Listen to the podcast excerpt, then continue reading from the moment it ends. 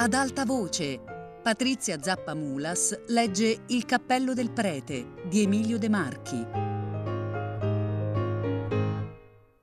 La mano della giustizia.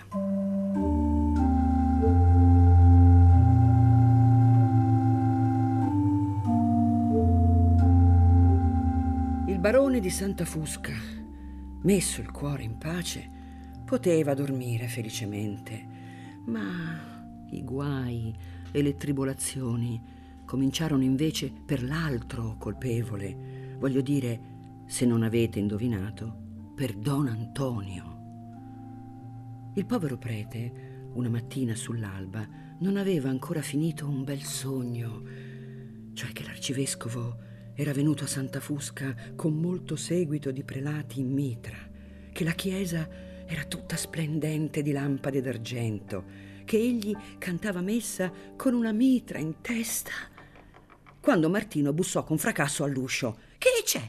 esclamò il vecchio, alzando la testa e portando la mano al berretto da notte che gli stringeva un poco la fronte. Non è ancora l'ora della messa. Non è la messa, don Antonio. Venga giù. C'è, c'è un delegato della polizia co- co- con...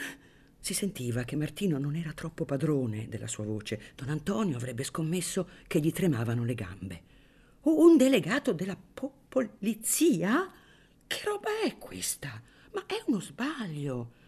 Don Antonio buttò la mitra, ovvero sia il berretto da notte, sul letto e cacciò fuori le gambe. Che cosa vuole da me questo signor delegato? Non lo dice, venga giù presto. Vengo. Un delegato. Che conti ho io con la polizia? Certo è un errore giudiziario, a meno che non si tratti della faccenda di Lello, che ha dato una coltellata a Guasco, sempre il coltello in mano, quei, quei, quei, quei... E su queste parole, che andava ripetendo meccanicamente, scese a basso, senza collare, con la veste in disordine e con gli occhi ancora pieni di nebbia. Trovò nel salottino, dove soleva d'estate studiare le sue prediche e fare un sonnellino tra un punto e l'altro, un signore serio, vestito tutto di nero, con due baffi neri, in compagnia di un grande carabiniere, forse il maresciallo, che toccava con la punta del suo cappello il soffitto. Il prete fece tre o quattro inchini prima di poter trovare la voce. Il signore vestito di nero si inchinò anche lui, mentre il signor maresciallo andava a chiudere la porta. In che cosa posso servire questi bravi signori? disse con un gran condimento di tenerezza il povero vecchietto tutto spaventato. Devo farle alcune dimande e darle forse qualche seccatura. Ella è Don Antonio Spino? Per servirla, prego, prego, si accomodi. Ella ha scritto giorni fa una lettera a un certo Filippino Mantica, cappellaio in Napoli. Precisamente. La lettera accompagnava una scatola, sì signore, con un cappello. Sì, precisamente, precisamente, con un cappello, signore. Benissimo. Potrebbe ora favorirmi qualche spiegazione su questa lettera? La riconosce per sua? Il signor delegato presentò un foglio spiegato. È la mia scrittura, è, è, è quella balbettò don Antonio, che non sapeva ancora in quali acque navigava. Ella qui dice che il cappello fu trovato nei dintorni. Ebbene, importa molto al procuratore del re di sapere la località precisa dove il cappello è stato trovato, chi l'ha trovato, da quanto tempo è stato trovato, per quali mani è passato e ciò si intende nel miglior modo possibile, perché si tratta, ma dirò poi di che cosa si tratta.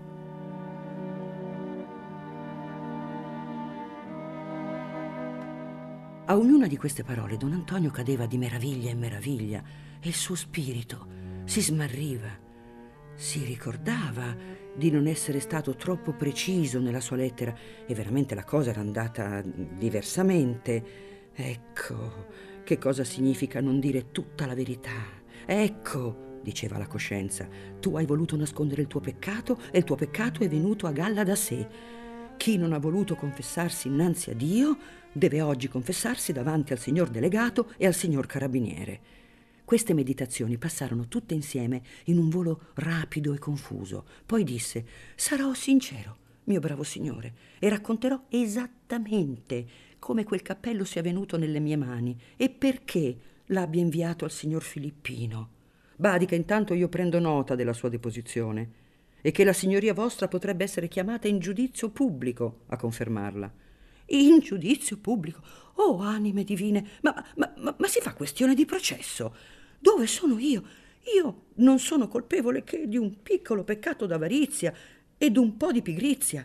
Posso aver mentito una volta dicendo che l'avevo comperato coi miei denari e un'altra volta ho velato un poco la verità scrivendo una frase generica, ma, ma non vedo, scusi, non vedo, scusi, che ci possa essere materia di penale. Si calmi, don Antonio, ed esponga tranquillamente tutto ciò che ella sa su questo fatto. Il signor maresciallo non ha nessuna intenzione di arrestarla. Il signore vestito di nero sorrise un poco e ciò rinfrancò un po' l'animo sbigottito del povero prete, che prese il suo coraggio con le due mani e cominciò un racconto lungo, lungo, minuto, preciso, senza trascurare la minima circostanza. Disse il giorno, l'ora, il minuto in cui Martino era venuto a chiamarlo per correre in aiuto di Salvatore, lo scambio del cappello avvenuto nella camera del morto e come avesse perduto il suo confessò i suoi dubbi, i suoi scrupoli, i discorsi fatti con Martino, la lettera scritta a Monsignor Vicario e presentò la risposta di Monsignore. Disse come scoprisse il nome del cappellaio, mostrò la polizza rilasciata dal capostazione per scatola con cappello, ci aveva rimesse anche le spese di spedizione. Insomma, vuotò, rovesciò tutta la sua coscienza come si fa col sacco della farina allorché è sul finire non si era confessato con tanto ardore e con tanta compunzione la vigilia della sua prima messa. Il signor delegato, che aveva pescato in fondo ad una tasca un calamaio d'osso e una penna, scrisse tutto sopra un cartolare in presenza del signor carabiniere, che ascoltava con le braccia incrociate sul petto e riempiva con le sue spalle tutto lo stanzino. Si fece consegnare la lettera di Monsignore, la polizza della scatola con cappello, che allegò il numero AB sull'incartamento, poi disse Da tutto ciò che ella mi ha detto, reverendo, vedo che ella ha agito in perfetta buona fede, ma non sarà mia colpa se io dovrò darle di nuovo qualche disturbo. Noi siamo forse alla presenza di un delitto. Un delitto! esclamò don Antonio col viso spaventato. Martino, che stava ascoltando dietro l'uscio, con l'occhio alla serratura, dovette appoggiarsi con le mani alle ginocchia. Questo cappello del diavolo, come ella lo ha giustamente chiamato, apparteneva a un vecchio sacerdote da una ventina di giorni scomparso da Napoli, senza che nessuno abbia mai saputo dar notizia di lui. Siccome c'è ogni ragione di credere che egli sia stato assassinato, Così è necessario che don Antonio offra ogni suo sussidio affinché la giustizia sia illuminata nelle sue ricerche. Don Antonio non fece che aprire un poco le mani e rimase immobile sulla sua sedia, con le labbra aperte, inerte come un uomo assiderato. I sensi del povero vecchio erano rimasti come inchiodati alla spaventosa immagine di un cappello che era stato in testa a un fratello assassinato, un cappello che egli aveva portato sulla testa con maledetta presunzione, che egli aveva collocato presso gli altari.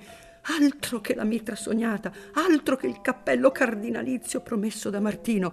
Questo era un cappello rosso, ma rosso di sangue cristiano, di sangue consacrato. Ella ha detto, don Antonio, di aver lasciato in luogo del cappello incriminato il suo vecchio cappello. Don Antonio disse di sì col capo. La lingua era gelata in bocca. E sarebbe venuto un giovinotto che sta alla falda a portar via il cappello con la roba? Don Antonio tornò a dir sì col capo. Il delegato tirò in disparte il signor maresciallo e gli parlò a lungo, sottovoce. Pare che combinassero di mandare subito due uomini alla falda per arrestare l'oste del Vesuvio, che nella mente del bravo funzionario appariva come intricato in questa oscura faccenda. Il valente funzionario cominciava a rallegrarsi d'avere in mano un filo conduttore. Capita a pochi, se ben si considera, di andare in cerca di un cappello e di trovarne due. Fu chiamato subito anche Iervolino, il segretario, e fu sentito in paragone di Martino il campanaro. Iervolino aveva avuto la chiave della villa, ma ora questa l'aveva Obarone. Il delegato rifletté un momento se doveva aspettare nuovi ordini da Napoli prima di far scassinare il cancello della villa, ma poi pensò che il paese era già in subbuglio che i camorristi hanno segreti alleati e che ogni ora perduta poteva far perdere le tracce del prete. Si mandò subito in cerca di un fabbro che aprisse il cancello. Il signor delegato si assumeva sulla sua responsabilità di rispondere in faccia ai giudici e al barone di Santa Fusca. Non senza qualche fatica fu scassinata la vecchia e rugginosa serratura del cancello verso le scuderie, mentre la gente, messa in agitazione da Martino, veniva a riempire le strade e la piazzuola con l'animo disposto a difendere il suo pastore, il vecchio patriarca dell'Antico Testamento. Tutti parlavano di questo cappello e un ragazzo, guardiano di pecore, uscì a dire d'aver veduto un giorno un certo prete salire alla villa per il viale degli ulivi, ma nessuno volle badare a ciò che diceva un ragazzo. Condotti dal curato e dal campanaro, delegato e guardie invasero la stanzuccia di Salvatore, di cui fu stesa una breve descrizione. Il cappello nuovo era sul canterano, ella dice. Signor sì. E il cappello vecchio sulla sedia? Sulla sedia, precisamente. Il delegato notò nel processo verbale anche canterano e sedia, e poiché gli pareva d'aver compiuto tutto il suo dovere, lasciò un soldato di guardia al cancello con l'ordine di tener lontano i ragazzi e le donne spettinate e con la corsa delle undici partì per Napoli. Don Antonio non disse quel giorno la sua solita messa. Quasi invecchiato di trent'anni, si trascinò fino a casa e si buttò sulla poltrona a gemere e a sospirare. Oh Signore, diceva, pietà di questo vostro vecchio servo che fu troppo punito per il suo peccato. Voi, che scrutate le reni e i cuori, pesate con la bilancia della vostra misericordia il mio peccato e sentenziate nella vostra giustizia. Se vi pare che la mia morte basti a lavare la menzogna e la debolezza di spirito di un'ora sciagurata, fatemi morire adesso e chiamatemi a riposare nel vostro grembo. Oh, se volete che questi tormenti siano l'espiazione terrena di un vecchio peccatore, benedetta la vostra mano che castiga, oh Signore. Una grande tristezza pesò quel giorno sul paese di Santa Fusca, come se l'ombra malinconica e triste del cappellaccio coprisse la chiesa e le case.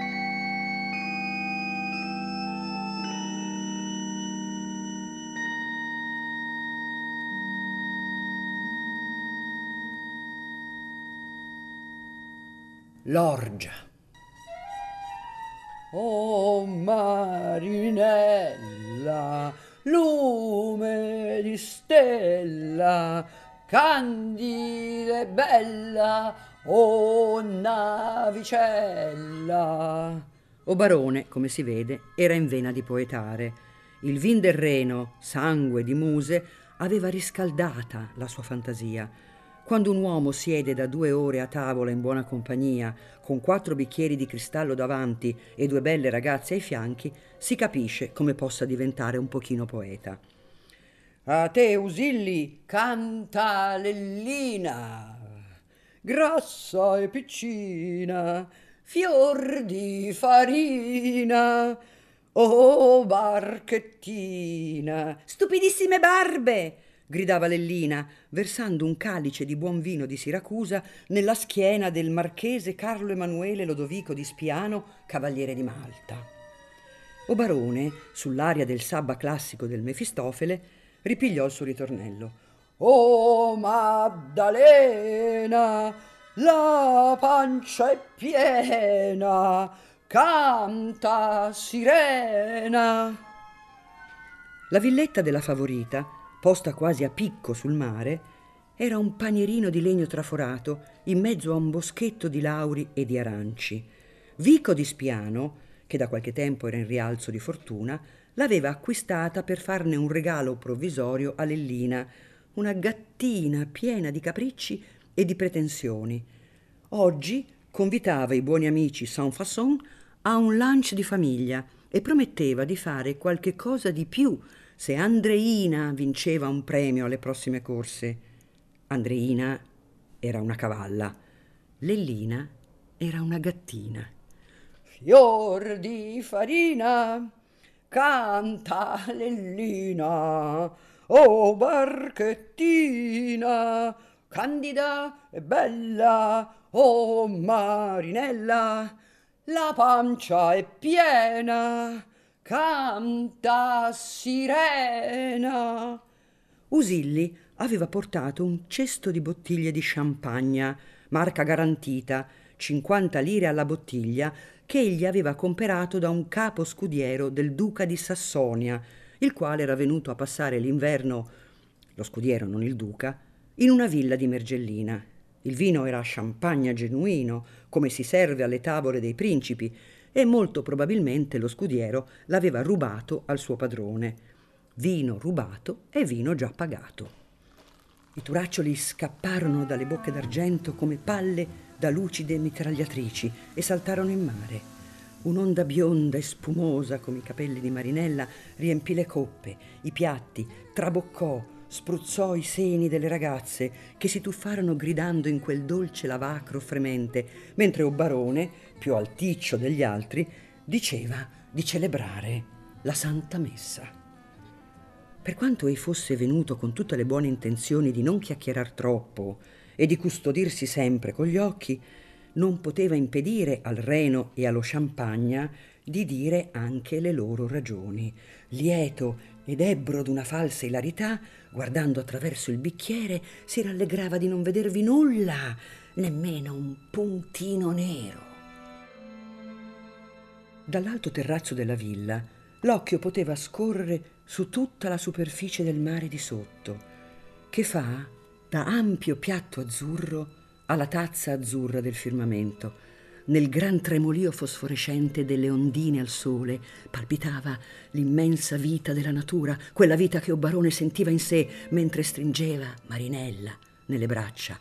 Chi avrebbe pescato in quel gran mare di seicento leghe un cappellaccio di prete?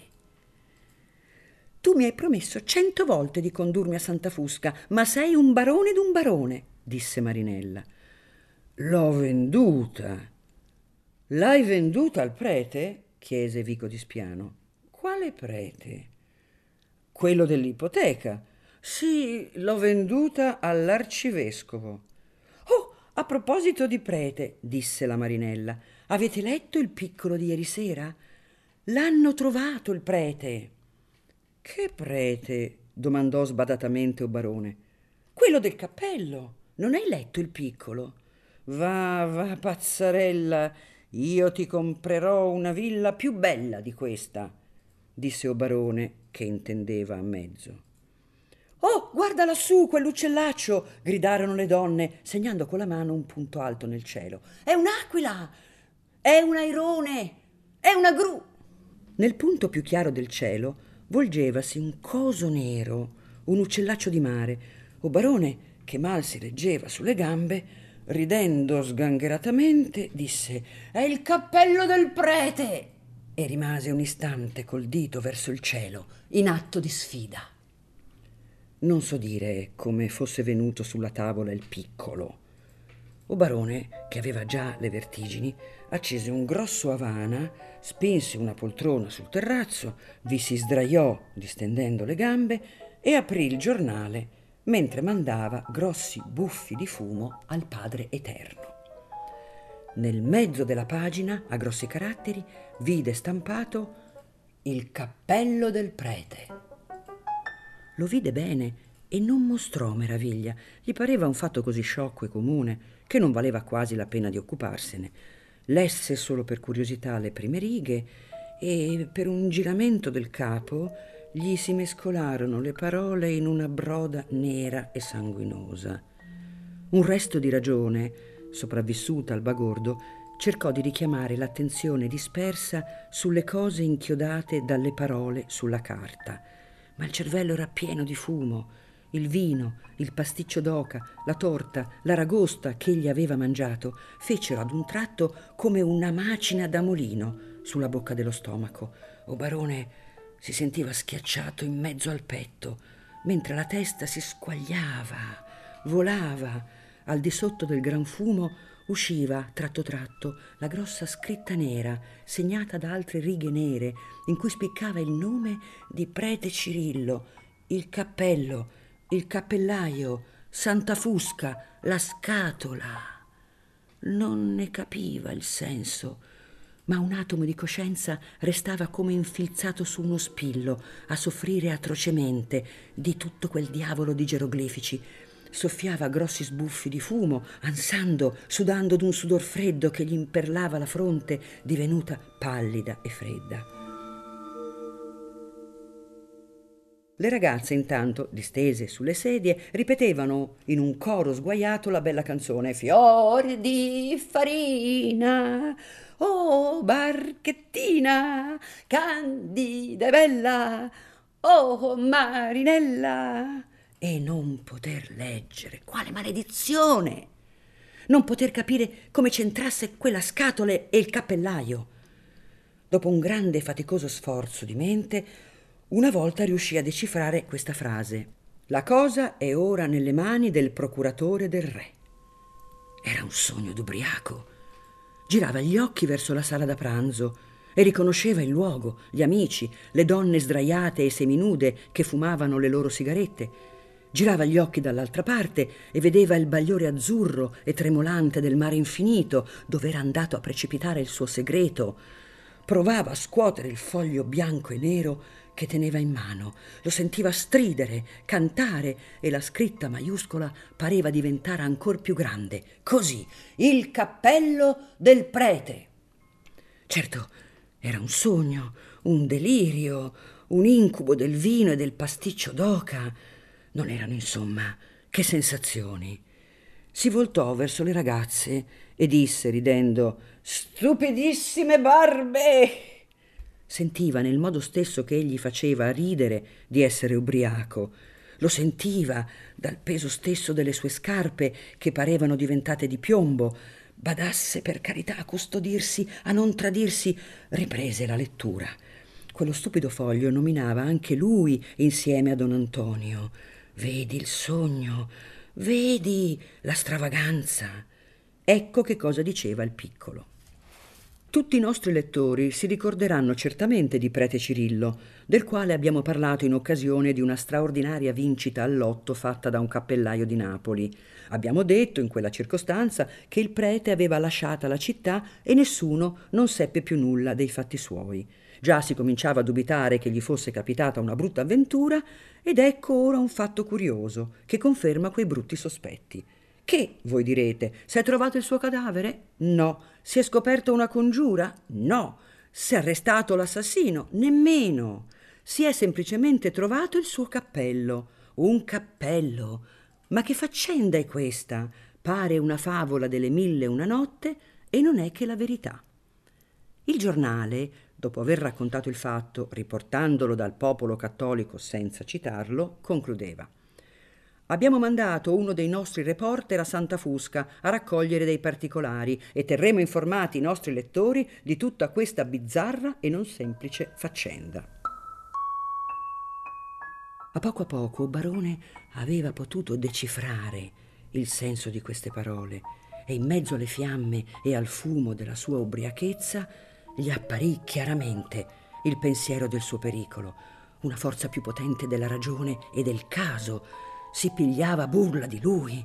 Sentì un fiotto di sangue montare precipitosamente alla testa, seguito da un fiotto di bile che gli fece amara la bocca. Diventando a un tratto frenetico, lacerò rabbiosamente il foglio, se lo cacciò in bocca, lo morse, urtò e ruppe i vetri della finestra e andò a rotolare, ruggendo come una bestia feroce, sotto la tavola. Ne nacque un tremendo scompiglio. Le ragazze, spaventate, strillando come aquile, fuggirono di qua e di là, mentre i servi, accorsi al rumore e alle chiamate, aiutavano a portar via il barone ubriaco, duro e stecchito come un epilettico.